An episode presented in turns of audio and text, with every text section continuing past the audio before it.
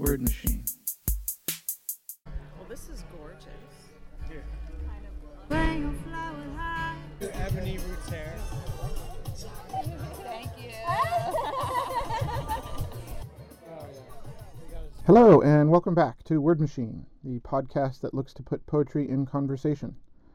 My name is Ryan Nance, and I am your host, and I'm so happy that you're here. Uh, for this week's episode, episode four, you can hear that this is actually being recorded um, during a wedding here in Rancho Santa Fe in beautiful northern San Diego County. Our two friends, uh, Bridget and Alex, just finished their vows, and the party has started here under the trees in this beautiful, lush uh, area of the country, in this beautiful, lush uh, estate here that they are getting married at. Congratulations, Bridget and Alex. We are so excited and pleased that we could be here with you.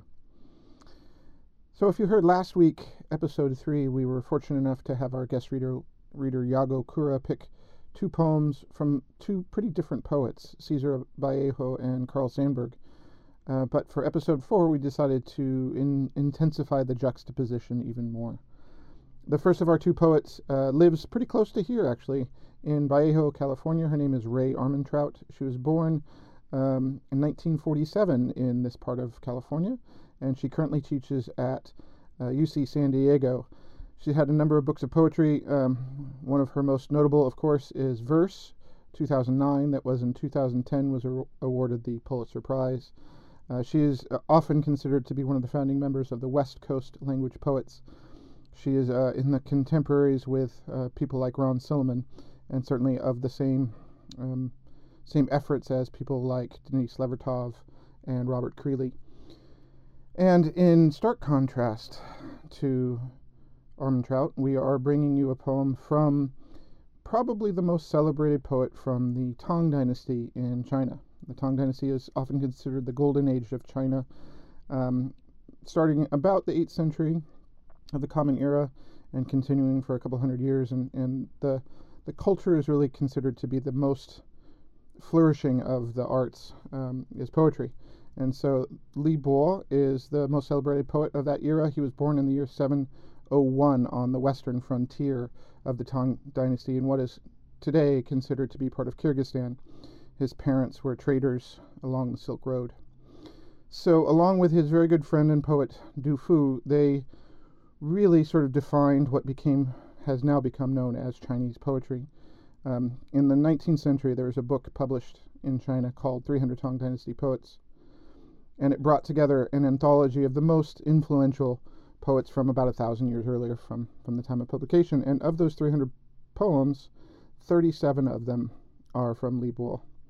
Uh, it's really just been sort of a powerhouse. So there may not seem like a lot to to bring together a poem from a contemporary American in Rae Armantrout and somebody from 1200 years earlier in Li Bo, but there's some germ of an idea that really struck me. Uh, both of them, there, there's this paradox about the written word that has always fascinated me that it both suggests the presence of the mind of the writer and demonstrates his absence.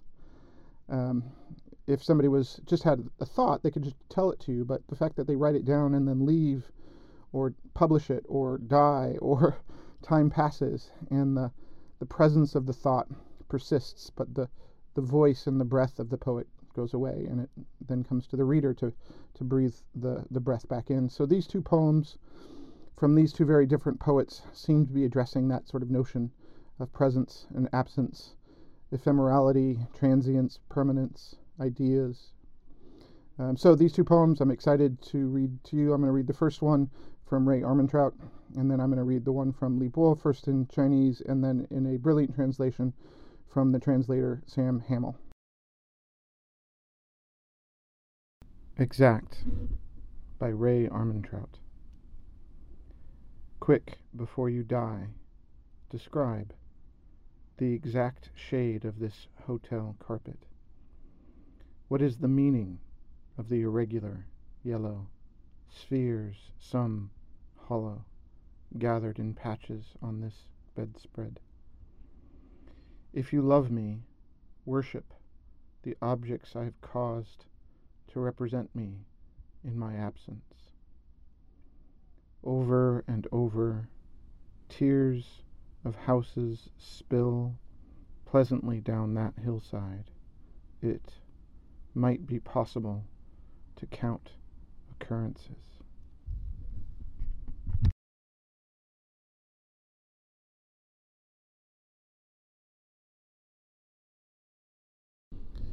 Here is the original version by 李博 of 独坐敬亭山独坐敬亭山众鸟高飞尽孤云独去闲相看两不厌只有敬亭山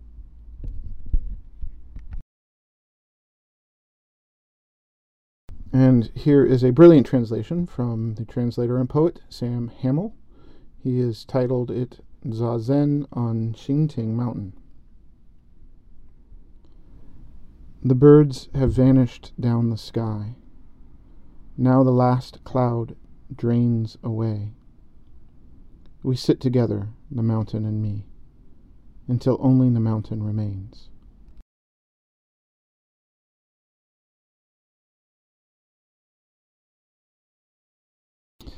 I would definitely say that the thematic similarities between these two poems from these two very different poets are the thematic differences are really what what drew me to to to put them together.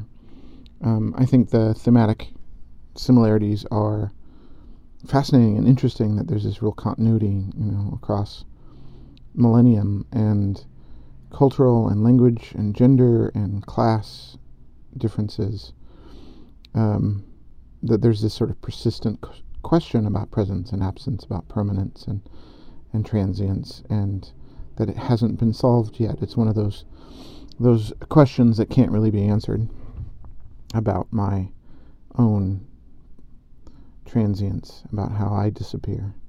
Um, but technically, obviously, they're very different. Um, Li Bo sort of formed the form that is now thought of as being classical Chinese poetry. Um, how much of it was through his habits of mind or or song, or how much of it sort of arose independently and that he participated in, I, it's hard hard to know. But he has such such a, a, heavy amount of fingerprints over all of Tang Dynasty poetry, even the ones that he didn't write. Um, so it's a pretty good bet that he, through his own habits of, of mind and, and voice, um, formed a lot of the form that we think of as Chinese poetry now. Uh, in the whatever era contemporary poets in America are writing in now, um, it is certainly one that is interested in in seeing through form or beyond form or under form or past form or, or between forms.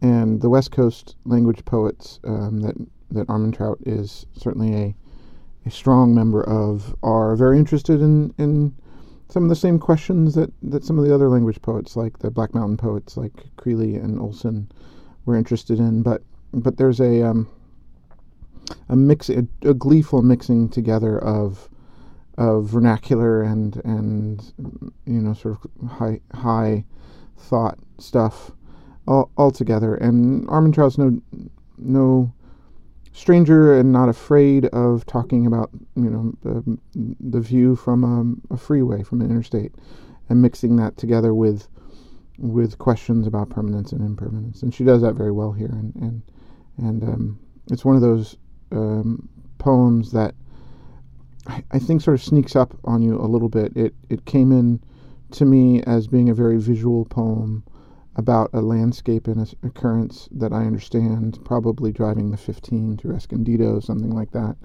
like I, I was just earlier this weekend.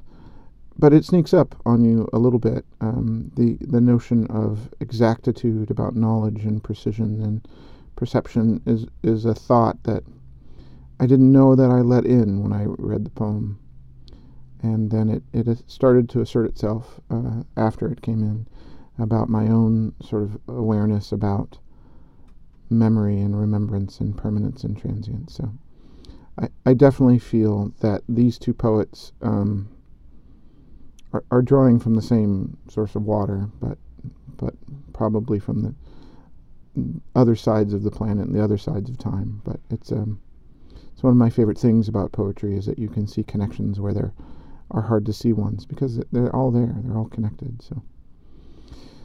So thank you again for your time for listening to Word Machine. I am super excited that all of you are here. Please uh, like and share and tell your friends about our Facebook page, about our blog, which is at fivethingsilearnedtoday.com slash word dash machine.